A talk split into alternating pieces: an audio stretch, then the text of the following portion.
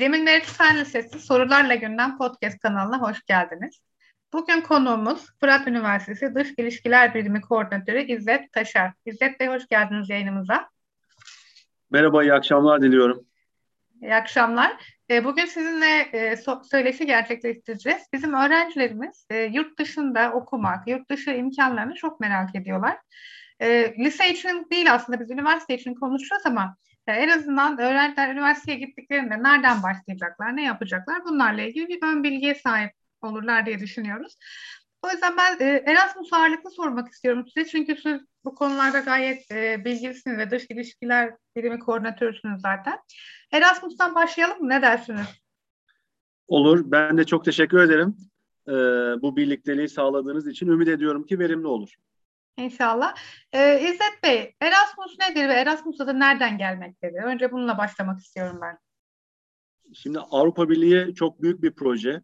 Aslında genelde Avrupa Birliği ekonomik bir topluluk olarak karşımıza çıkıyor.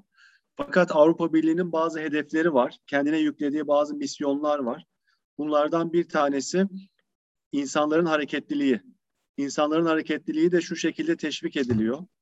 Avrupa vatandaşlığı diye bir kavram ortaya atılıyor. Avrupa vatandaşlığını sağlamak için de insanların sadece doğup büyüdüğü yerde değil, aynı zamanda Avrupa'nın farklı coğrafyalarında da bir şeyler yiyip içmesi, o sokaklarda gezmesi ve en önemlisi oradaki eğitim kurumlarında eğitim alması amaçlanıyor. Bu bireysel bir hareketlilik olarak planlanmış. Eskiden daha önceki dönemlerde Mundus olarak isimlendirilirken sonra e, daha pratik ve basit şekilde Erasmus adıyla program 2004 yılından beri devam etmekte. Çok uzun süreli bir program. Türkiye'de 2004 yılından bu yana gerçekten e, milyon adet, milyonlara yaklaşan adet hareketlilik gerçekleştirmiş. Bu hareketlilik sayıları da Türkiye adına sevindirici. Türkiye belki Avrupa Birliği üyesi bir ülke değil ama en azından program ülkesi olarak yani aday ülkeler de bu programa dahil ediliyor. Program ülkesi olarak öğretmenler ve öğrenciler Avrupa'daki diğer e, kurumlara gitme şansını elde ediyorlar. Tabii bu tek taraflı bir Türkiye'den gidiş olarak algılanıyor genelde. Ona da ben üzülüyorum. Çünkü sadece Türkiye'deki öğrenciler veya hocalar gidip Avrupa'yı görecekler ve bilgi birikim edinecekler gibi değil. Aslında Türkiye'de çok büyük bir hazine. Ee, Türkiye'ye gelenler için de Türkiye hem kültürel e, hem e, diğer tüm e, alanlarda çok ciddi şeyler vaat ediyor. Dolayısıyla Avrupalılar için de aslında Erasmus büyük bir şans. Çünkü onlar da gelip Türkiye'deki kültür hazinelerini keşfetme şansı buluyorlar diye toparlamış olalım ilk soruyu. Evet gayet güzel açıkladınız. Aslında biz hep e, kendimiz gidiyormuş gibi düşünüyoruz ama mesela Elazığ'da da Fırat Üniversitesi'ne baktığımızda yabancı birçok e, öğrenci görebiliyoruz. E, onların çoğu Erasmus'a gelen mi acaba? Başka türlü gelen de var mı? Evet, Fırat Üniversitesi YÖK'ün ba YÖK'e bağlı bir üniversite. YÖK'e bağlı tüm üniversitelerde son zamanlarda uluslararasılaşma temel hedef olarak kabul edildi. Uluslararasılaşmak için üniversitenin sadece bilim insanlarının yaptığı yayınlar, makaleler değil, aynı zamanda öğrenciler ve personel olarak da uluslararasılaşmadan bahsediliyor. Bu bağlamda Fırat Üniversitesi 50 bine yaklaşan öğrenci sayısının 2500'ü hemen hemen yabancı öğrencilerden oluşuyor. Bu çok büyük bir zenginlik. Ben bu yayını sonradan takip edecek veya şu an takip eden arkadaşlara şunu kesinlikle tavsiye ediyorum. Gidecekleri üniversite uluslararası bir üniversite olsun. Üniversitenin kendisi Türkiye sınırları içerisinde olabilir. Fakat e, hedef olarak uluslararasılaşmayı gaye edindiyse o üniversite kendi kampüsü içerisinde birçok uluslararası hocaya ve öğrenciye ev sahipliği yapar. Bizim 2500 tane yabancı öğrencimiz var dedik, uluslararası öğrencimiz var dedik. Bunların büyük çoğunluğu eğitiminin tamamını Fırat Üniversitesi'nde almak üzere geliyorlar. Yani iki yıllık, dört yıllık veya yüksek lisans yani Sadece Erasmus yok anladığım kadarıyla. Sadece, sadece Erasmus'a gelen değil. yok. Evet. E, bu, bu bir zenginlik inanın. Çünkü e, ben İstanbul'a ilk gittiğimde 1996'da e, ailem İstanbul'da farklı ne var dediğinde ya bir sürü turist hani yabancı hiç görmemiştim çünkü Elazığ'da 96 yılında. Şu an mesela bakıyorum bizim çocuklar hiç artık garipsemiyor. Elazığ'da da yabancı birilerini görmeyi evet. artık garipsemiyoruz. Bu çok güzel bir zenginlik. Buna da şehrin üniversitesi vesile oluyor. Erasmus programı diğer uluslararası öğrencilerden biraz farklı. 2500 öğrencimiz var dedik. Bunlar tam zamanlı olarak araştırıyorlar dünyadaki üniversiteleri. Diyorlar ki acaba biz hangi üniversiteye gitsek?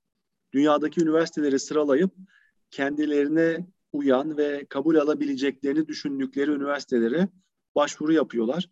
Fırat Üniversitesi de e, çok şükür hem ülkemizde hem de dünyada popüler popüler üniversiteler arasında yer alıyor. Erasmus programında ise sadece değişim öğrencilerine biz yer veriyoruz. Her ha. sene bizim öğrencilerimizin 200 200 kadarı yaklaşık yurt dışına gidiyor. Yurt dışına giden Erasmus öğrencilerimizin karşılığında tam olarak 200 sayısı olmasa da e, yine yabancı öğrenciler üniversitemize geliyorlar. Bir dönem veya iki dönem burada e, kendi ev ev üniversitesi diyoruz ona. Kendi üniversitelerindeki alacağı dersleri Fırat Üniversitesi'nde alıyorlar. Bizim öğrencilerimiz de Fırat Üniversitesi'nde alacakları dersleri gidip yurt dışındaki okullarda alıyorlar. E, isterseniz e, Peki şunu soracağım. Evet ona geçmeden önce mesela bir bölüm sınırlaması var mı? İki yıllık mı, dört yıllık mı? Bir öğrenci Erasmus'a başvurup yurt dışına gitmek istiyorsa hangi şartları taşımalı? Bu Türkiye'deki tüm üniversiteler için aynı. Ee, arkadaşlarımız hangi üniversiteyi tercih ederlerse etsinler, her üniversitede bir Erasmus ofisi olacak. Bu Erasmus ofisi yılda bir veya iki sefer Erasmus programı çağrılarına çıkacak. Öğrencileri başvurmaya davet edecek. Ee, inanın belki üniversitelerin en şeffaf birimleri Erasmus programı yürüten e, birimleri. Çünkü öğrenciler başvurduktan sonra e, dil sınavına giriyorlar. Burada bir başarı puanı oluşuyor ve başarı puanına göre sıralanıyorlar. Müsaadenizle ben başarı puanı nasıl hesaplanıyor onu açıklayayım. Tabii ki. Başarı puanı yüzde elli öğrencinin girdiği dil sınavından aldığı notun yüzde ellisi. Yüzde elli de akademik başarı notu. İkisi yüzde elli elli olarak harmanlanıp başarı notuna göre öğrenci sıralanıyor. Herhangi bir mülakat veya farklı bir e, ekstra puan söz konusu değil. Bazı öncelikler var. Programa daha önce hiç gitmemiş öğrenciler mesela öncelikli. Çünkü program olabildiğince fazla kişinin faydalanmasını istiyor. Dolayısıyla ilk kez gidenlerin her zaman bir önceliği var. Ama bu çok şeffaf yürütülüyor. Kimler başvurabilir sorusunun yanıtına gelince üniversiteye kayıtlı olan herkes başvurabilir küçük bir şartla not ortalaması 4 üzerinden 2.20'nin üzerinde olması şartıyla. Yani 4 belki lisedeki öğrenciler e, dörtlük sistem var üniversitede. Evet. Yani maksimum not 4. 2.20 ve üzeri ortalamaya sahipseniz Erasmus'a başvurabiliyorsunuz. Alttan dersinizin olması engel değil. Hangi bölümde olursanız olun. 2 yıllık bir bölümde olabilirsiniz, 4 yıllık bir bölümde olabilirsiniz. Fakat burada sorunuza bütünleşik şöyle bir katkıda bulunayım. Her bölüm aynı aynı ülkeye gidemiyor. Çünkü her bölümün kendi anlaşması var. Varsayalım bilgisayar mühendisliğinin Polonya Polonya'daki Jaszow Üniversitesi ile anlaşması olsun. E, tıp fakültesinin aynı anla, aynı üniversiteyle anlaşması olmayabilir. E, dolayısıyla şunu farklı ülkelere gerek. gönderiyorsunuz. Evet, şunu unutmamak gerek. Her bölümün kendi anlaşması var. Bazı bölümler inanın çok aktif.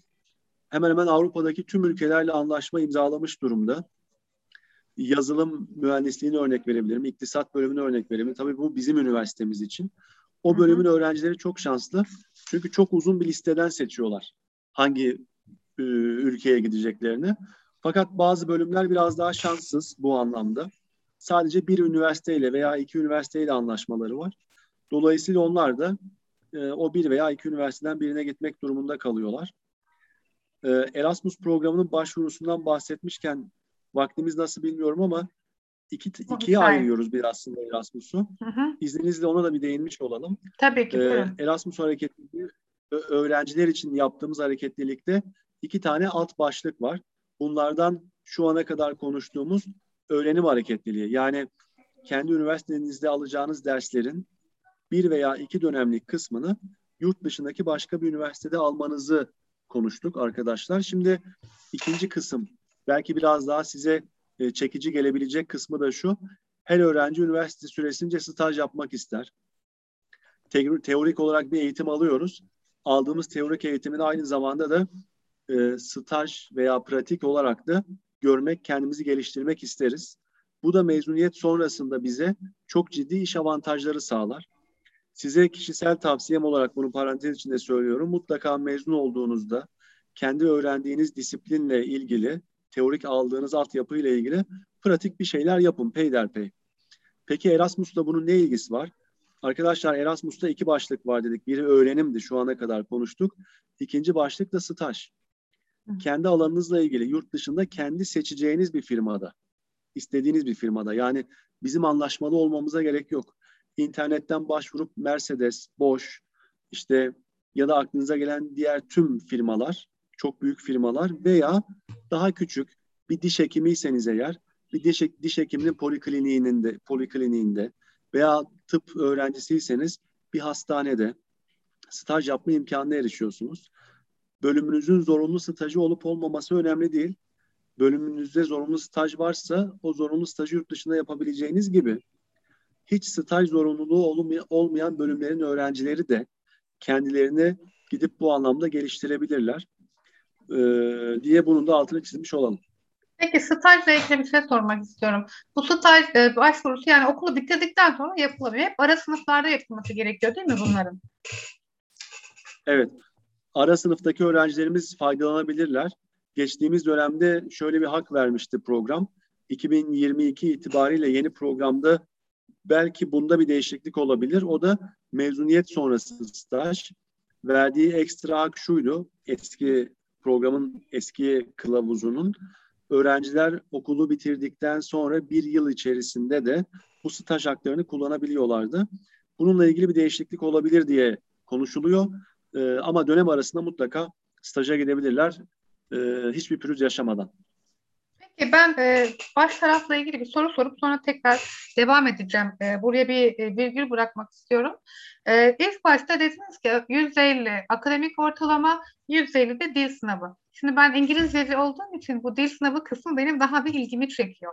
Bu dil sınavı çocuklar, öğrencilerin gireceği dil sınavının içeriği nedir? Yani zor bir sınav. Bunu çok merak ediyorlar. Hani üniversitede bir evet. dışına gittiği zaman nasıl bir sınav bizi bekliyor? Ee, ne, neye çalışmalıyız diye böyle bir soranlar oluyor. Bu sınavın içeriği nedir evet. peki? Ee, hocam teşekkür ederim. İki şekilde bunu halledebilir öğrenci arkadaşlar. Biri ulusal veya uluslararası geçerli dil sınavlarına girip oradaki puanlarını kullanabilirler. Mesela varsayalım YDS, YÖKDİL, TOEFL gibi ulusal veya uluslararası geçerli sınavlara girip 50 ve üzeri not alı, alan öğrenciler bu notlarını ibraz edebilirler.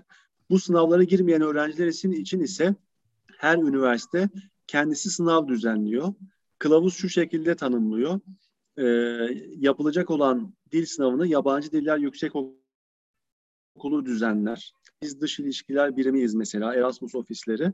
Bu yapılan sınavı kendisi düzenleyemez. Yabancı Diller Yüksek Okulu yani İngilizce okutmanların olduğu yüksek okul bu sınavı düzenler. Sınav öğrencinin en az B1 düzeyinde İngilizce seviyesi olduğunu ölçmeye yönelik olur. Yani o 50 ve üzeri dediğimiz kriter buradaki 50 kriteri 50'nin üzeri notların en az B1 olduğunu gösterecek şekilde bir sınavdan bahsediyoruz. Ee, son olarak yapılacak sınavın en fazla yüzde 25'i de konuşma becerilerini ölçmeye yönelik olur diyor kılavuzda. Bu da şu demek, siz belli bir yazılı sınava gireceksiniz. Okuduğunuzu anlıyorsunuz belki fakat hocam daha iyi bilir. Ee, bir dili okuyup anlamayla konuşma arasında gerçekten fark ciddi bir fark olabiliyor. Bazıları mesela e, dede veya anneanne babaannelerinize düşünün arkadaşlar e, sizinle eksiksiz Türkçe konuşabiliyorlar ama bunların arasında okuma bilmeyen veya yazma bilmeyen olabiliyor. Yani konuşma başka bir şey, yazılı veya işte diğer e, şekilde dil aktarımı farklı bir şey. Dolayısıyla zaten biz giden öğrencilerimizin de İngilizceyi öğrenmek için yurt dışına gitmelerine çok sıcak bakmıyoruz. Çünkü bu programla gittiğinizde bir üniversiteye öğrenci olarak gideceksiniz. Oradaki sıraya oturup tahtadaki hocanın anlattığını anlayacak düzeyde evet. Dolayısıyla biz programı şöyle tanımlıyoruz. İngilizcenizi geliştirmek için diyoruz. Yani Kesinlikle. İngilizceyi öğrenmek için değil ama hali hazırda kendisini idame edebilecek havaalanından indiğinizi düşünün. Havaalanından indiniz. Sizi kimse karşılamadı. Orada en azından e, bir metro durağını veya e, artık ha, nasıl ulaşım sağlayacaksanız orayı soracak kadar İngilizcenizin olması gerekir. Küçük bir hikaye paylaşayım bu konuyla ilgili. Tabii ki. Bir öğrencimiz kopya çekerek yurt dışına gitmiş. Bir şekilde başarmış. Dil sınavından geçmiş. Nasıl bilmiyorum. Kimse de bilmiyor ama bir şekilde geçmiş. Ee, Romanya'ya gidiyor bu öğrenci ve tek başına gitti Türk öğrenci. Gittiği okulda kendisinden başka Türk öğrenci yok. Düşünün çocuk İngilizce neredeyse hiç bilmiyor. Tek bildiği şey Türkçe ve gittiği yerde de sadece Romanyalı öğrenciler var. Başlangıçta hocalar bu öğrenciyi İngilizce bir dersliğe alıyorlar. Ders, İngilizce'de anlatılan derslerin olduğu sınıfa alıyorlar. Bakıyorlar ki yok çocuk hani İngilizce bilmediği için boşu boşuna diyorlar ki bu çocukla vaktimizi harcamayalım. Geçsin işte Romence anlattığımız sınıfa orada devam etsin. Ee, çocuk 6 ay kaldı. Döndüğünde Ve çok akıcı öğrendi. Romence Çok akıcı. Harika. Yani inanılmaz. Ee, dille ilgili hiç çekimser davranmayın. Hiç bilmediği dili bile 6 ay sonra çok akıcı şekilde konuştu bu çocuk. Demek ki biraz İngilizce biliyor biliyorsanız e, bir iki hafta içerisinde o tedirginliğinizi atıp Evet. birkaç ay kaldıktan sonra da çok iyi derecede konuşuyor hale gelirsiniz diye düşünüyorum. Zaten ben hep onu savunuyorum. Yani keşke e, herkesin imkanı olsa da dilin konuşulduğu ülkede e, birkaç ay yaşama şansı olsa inanın e, buradaki verdiğimiz eğitimden çok daha fazlasını orada alıyorlar. Çünkü dili yaşanılan yerde öğreniliyor. Hani bizim Türkçeyi konuşmamız gibi aslında. O virgülü koymuştuk oraya buraya nokta koyalım. Ben e, sorumu sormuş oldum ama şimdi staja geri dönmek istiyorum. E, stajlarda mesela öğrenci seçildi gidecek. Bunun e, öğrenciye bir maddi getirisi var mıdır? Yani bu masraflar nasıl karşılanıyor? Öğrenci e, hangi konularda masraf ediyor? Üniversite neleri Evet. karşılıyor? Erasmus programı bir hibe programı. Hibe şu demek arkadaşlar, geri ödemesiz size bir miktar maddi destek sunuyor. Geri ödemesiz yani Erasmus'tan bir hibe alacaksınız ve bunu geri öde- ödemiyorsunuz. İşin güzel tarafı bu. Fakat aldığınız hibe sizin oradaki harcamalarınızın tümüne yetmeyebilir. Mevcut dönemde Avrupa için aylık 600 euro e, hibelendiriliyor. Bunun 800 euroya çıkacağı öngörülüyor yeni dönemde 2022'de. Ama biz bu yılki rakamları konuşalım. Bu yılki rakamlar üzerinden gidecek olursak Avrupa'ya giden öğrenciye aylık 600 euro e, cep harçlığı veriyor. Sadece 600 euro veriyor aylık. Bunun dışında uçak bileti, konaklama ücreti veya yeme içme ile ilgili ekstra hiçbir şey yok. Sadece kaldığınız her ay başına 30 gün olarak takvimlendirilmiş her ay için 600 euro alıyorsunuz. Peki yaklaşık maliyetlerden biraz bahsedelim. 600 euroyu şu an Türk lirasına çevirdiğimizde ya aylık 6 bin lira çok iyi diye düşünen arkadaşlar olabilir ama inanın Avrupa'da 600 birim olarak düşünün. Yani Elazığ'a gelen bir öğrenciye 600 birim yani 600 TL verildiğini düşünün. Ee, şöyle düşünebilirsiniz. İstanbul'daki çünkü Elazığ ucuz diyebiliriz Türkiye için. Ama İstanbul olarak düşünün. İstanbul'daki bir öğrenciye 600 TL para verildiğini düşünün. Bununla nasıl geçinir onu bir hesaplayın. Muhtemelen sadece konaklamaya gider o 600 e, TL. Yurt dışında da öyle. Size verilecek olan 600 birim para, euro, sizin konaklamanıza yetecektir. Gidiş geliş uçak biletleriniz ve oradaki günlük harcamalarınızı yine sizin finanse etmeniz beklenir. Ama arkadaşlar şunu yaparlarsa, mesela staja giden arkadaşlar e, tanıdıkları e, dost, ahbap, akraba onların yanında ücretsiz konaklayabilirler veya öğrenime giderse öğrenciler, öğrenime gidenler de üniversite yurtları Erasmus öğrencileri için bir tık daha ucuz olabiliyor. 300 euro gibi. E, ama şuna aldanmasınlar. Tek e, ricam o olur. 600 euroyu Türk lirasına çevirip o çok iyi para gibi düşünmeyin. Onu direkt 600 birim olarak düşünün. İstanbul'daki bir öğrencinin 600 TL e, hibelendirilmesi gibi düşünürseniz e, biraz daha aydınlatıcı olur diye düşünüyorum. Bunun dışında uçakla değil ben arabayla gideceğim, otobüsle gideceğim diyebilirsiniz. Hiç kimse karışmaz size. Business sınıfta en iyi şartlarda uçacağım veya en ucuz hava yoluyla gideceğim diyebilirsiniz. Hiç kimse buna müdahale etmez. Oradaki yeme içmenizi yine siz yönetiyorsunuz kendi bütçenizle. Elazığ'da da mesela aylık bin lira harcayan öğrenci de vardır. 3-4 bin lira harcayan da vardır. 700-800 lirayla idare etmeye çalışan da vardır. Orada biraz hocam kişisel alışkanlıklar da e, yol gösterici oluyor. Yani kişisel alışkanlıklarımız, tüketim alışkanlıklarımız da belirleyici oluyor diye düşünüyorum. Peki konaklamayı öğrenci kendisi mi ayarlıyor? Mesela yurt dışında öğrenim için gitti. Yurtta da kalabilir. Ya da işte bir apart bulup ya da tanıdığında da kalabilir değil mi? Bir sıkıntı evet, yok. Evet kesinlikle. Ee, bu Erasmus'a giden öğrenciler eskiden hocam askere gidip gelince bazı iltifatlar edilirdi erkeklere. İşte o askere gitti geldi artık tamam tam bir erkek oldu veya tam reşit olma yaşı veya dönemini askere gidip gelme olarak söylerlerdi. Çünkü düşünün köyden çıkmamış veya kendi ilinden çıkmamış biri gidip başka bir ortamda birileriyle tanışıp kendine yetip dön geri dönüyor gibi düşünün. İnsanlarla Şimdi bir artık, arada yaşıyor, e, öğreniyor. Erasmus, evet, o da gerçekten önemli bir kültür. Yani işte şu an takım çalışması çok önemli diye iş görüşmelerinde de geçiyor. Birileriyle belki sevdiğiniz, belki sevmediğiniz, belki çok zorluk yaşayacağınız birileriyle aynı ortamı paylaşmak. Yani Erasmus'a giden öğrenci biraz aslında tek başına ayarlıyor birçok şeyi. Gideceği üniversiteyle ilgili biz yardımcı oluyoruz fakat oraya gittikten sonra, oraya giderken yani çok ciddi süreçler var. İnanın bir dış hatlar havalimanına gittiğinizde bile başka bir yere gittiğinizi anlayıp küçük bir tatlı bir tedirginlik hissediyorsunuz. O ilk gece, evet. ilk bir iki gece yani çok başka bir yerde uyuyorsunuz. Hani e, aynı odada kaldığınız kişi sizinle ortak kültürü neredeyse sıfır e, olan olacak şekilde. Yemekleri hakeza çok farklı yemekleri evet. olabilir. Size hitap eden etmeyen. Orada kendi kültürünüzü yaşayabilme bir güç, ayrı bir e, başarı diyelim. Yani çünkü genelde saygılı olduklarını düşünüyorum. Yani biz onlara gittiğimizde uymak zorunda değiliz. Ee, sizin kendi kurallarınız varsa hayatla ilgili bu yeme içme olabilir veya diğer örfi veya dini ritüeller olabilir. Bunları da orada yaşamanızda e, size engel olacak kimse olmadığı gibi genel olarak saygılı olduklarını da düşünüyorum. Yani çok büyük bir deneyim aslında. Ee, ülkeden çıkıp başka bir ülkeye gitmek, başka bir şehri görmek bile güzel bir deneyimken başka bir ülke inşallah çok sayıda öğrencimiz faydalanır. Peki ben şöyle öğrencilerin hazırladığı sorulara da bakıyorum aslında. Genelde çoğunu sordum. Ama benim aklıma bir soru geldi. Ee, üniversitede mesela Fırat Üniversitesi'nde en çok hangi bölümden öğrenciler tercih ediyor Erasmus'a gitmeyi ya da en çok hangi bölümden öğrenci gidebiliyor öyle diyeyim dil becerisi falan tutan öğrenci grubu? Evet bunu şu soruyla birleştireyim.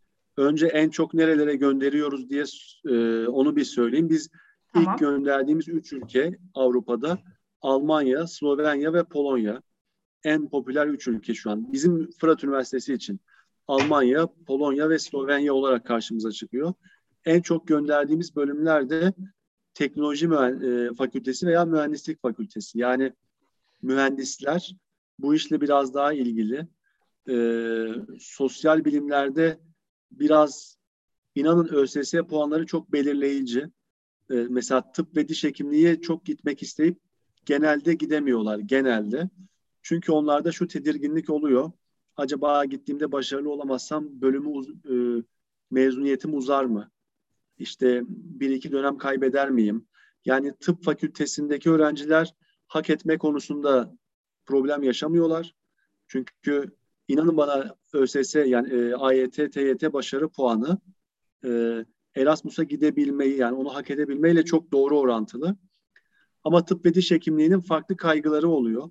Yani kendilerini bu sosyal programla geliştirmek yerine daha hastanede işte e, kendi teorik olarak geliştirmeyi daha öncelik olarak görüyorlar. Sosyal bilimler de e, biraz puanları düşük ve oradaki öğrenciler maalesef çok sıralamaya giriyor, giremiyor diye söyleyebilirim. Bizim Fırat Üniversitesi için mühendislik ve teknoloji fakülteleri en popüler e, fakülteler. Evet aslında mühendislik teknik olarak da mesela Almanya başı çekiyor dediniz. Herhalde teknik olarak Almanya'dan daha böyle çok şey öğreniyorlar. Polonya ve Slovenya şaşırttı beni açıkçası. Hiç e, beklemediğim iki ülke. Almanya tahmin edilebilirdi evet. ama onlar sürpriz oldu benim için açıkçası.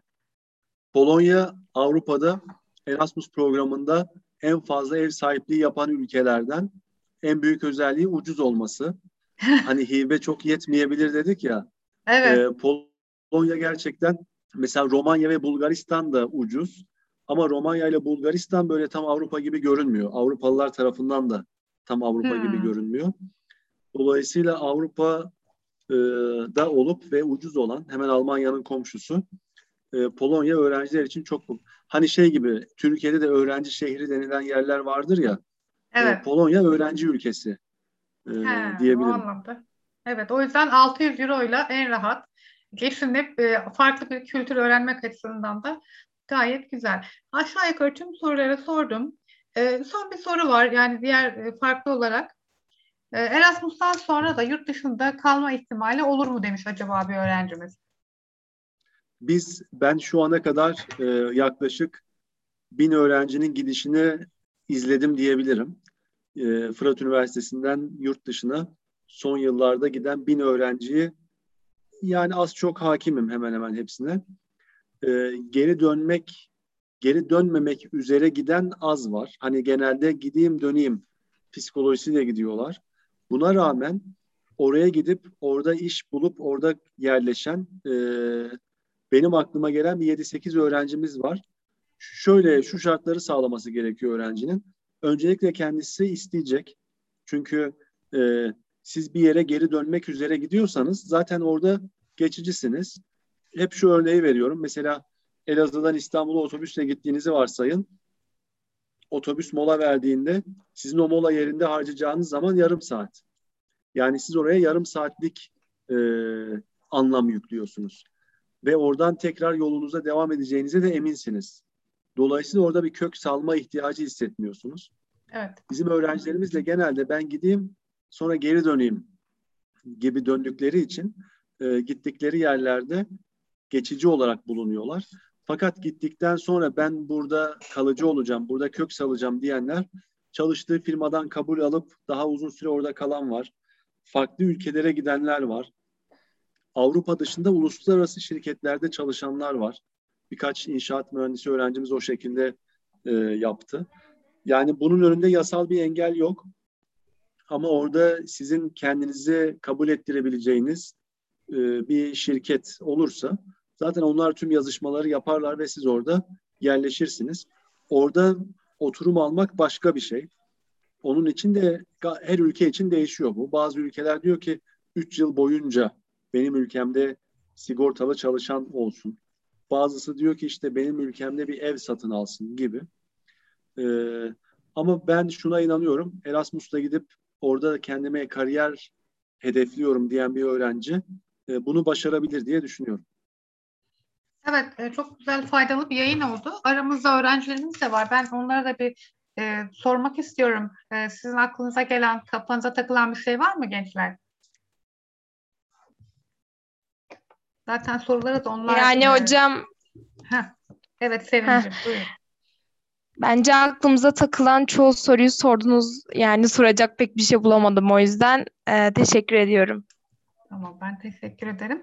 O zaman toparlayalım. Zaten süremiz de azalıyor bir yandan. E, bugün aramızda Cemil Meriç Fen Lisesi Sorularla Gündem Podcast kanalı ekibi olarak e, Fırat Üniversitesi Dış İlişkiler Birimi Koordinatörü İzzet Taşer'i ağırladık ve kendisine yurt dışında eğitim imkanları Erasmus'la ilgili soruları sorduk. İzzet Bey katıldığın için ben çok teşekkür ediyorum ekibim adına. Çok faydalı şeyler öğrendik sizden. E, inşallah e, böyle daha farklı yayınlar olursa yine birlikte olmak isteriz. Hocam memnuniyetle. Ben de nazik davetiniz için çok teşekkür ederim tüm öğrenci arkadaşlarıma e, çok iyi bir kariyer e, diliyorum. İnanın sadece teknik bilgi birikimi değil, e, uluslararası şirketler, son bir cümle hakkım varsa bunu söylemek isterim. Tabii ki buyurun. Vaktimiz uluslararası var. şirketler teknik becerilerin yanı sıra e, soft skills dediğimiz böyle biraz daha sosyal sosyal becerileri çok önemsiyorlar. Bu sosyal beceri bazen bir jest mimik olabilir, bazen bir güler yüz olabilir, bazen bir yardımsever tavır veya e-mail yazarken ki üslubunuz olabilir. E, çok teknik bilgilerle kendimizi bazen yükleyip e, sosyal yanımızı erteleyebiliyoruz. Öğrenci arkadaşlarımdan ricam e, bunu ertelemesinler. Hiçbir zaman yani üniversiteye geçtikten sonra bunu yapacağım da demesinler. E, şu an zaten yaşları birçok şey yapmaya elverişli. Ümit ediyorum ki her gün, her an, e, her saatlerini verimli şekilde kullanırlar. E, hocam size de çok teşekkür ederim. E, saygılarımı evet, sunuyorum. Çok teşekkür ediyorum. Cemil Mevlütsen Sesi Sorularla Gündem Podcast kanalında bugünkü yayınımız Erasmus'la ilgiliydi. Hepinize çok teşekkür ediyorum. Bir dahaki yayında görüşmek dileğiyle.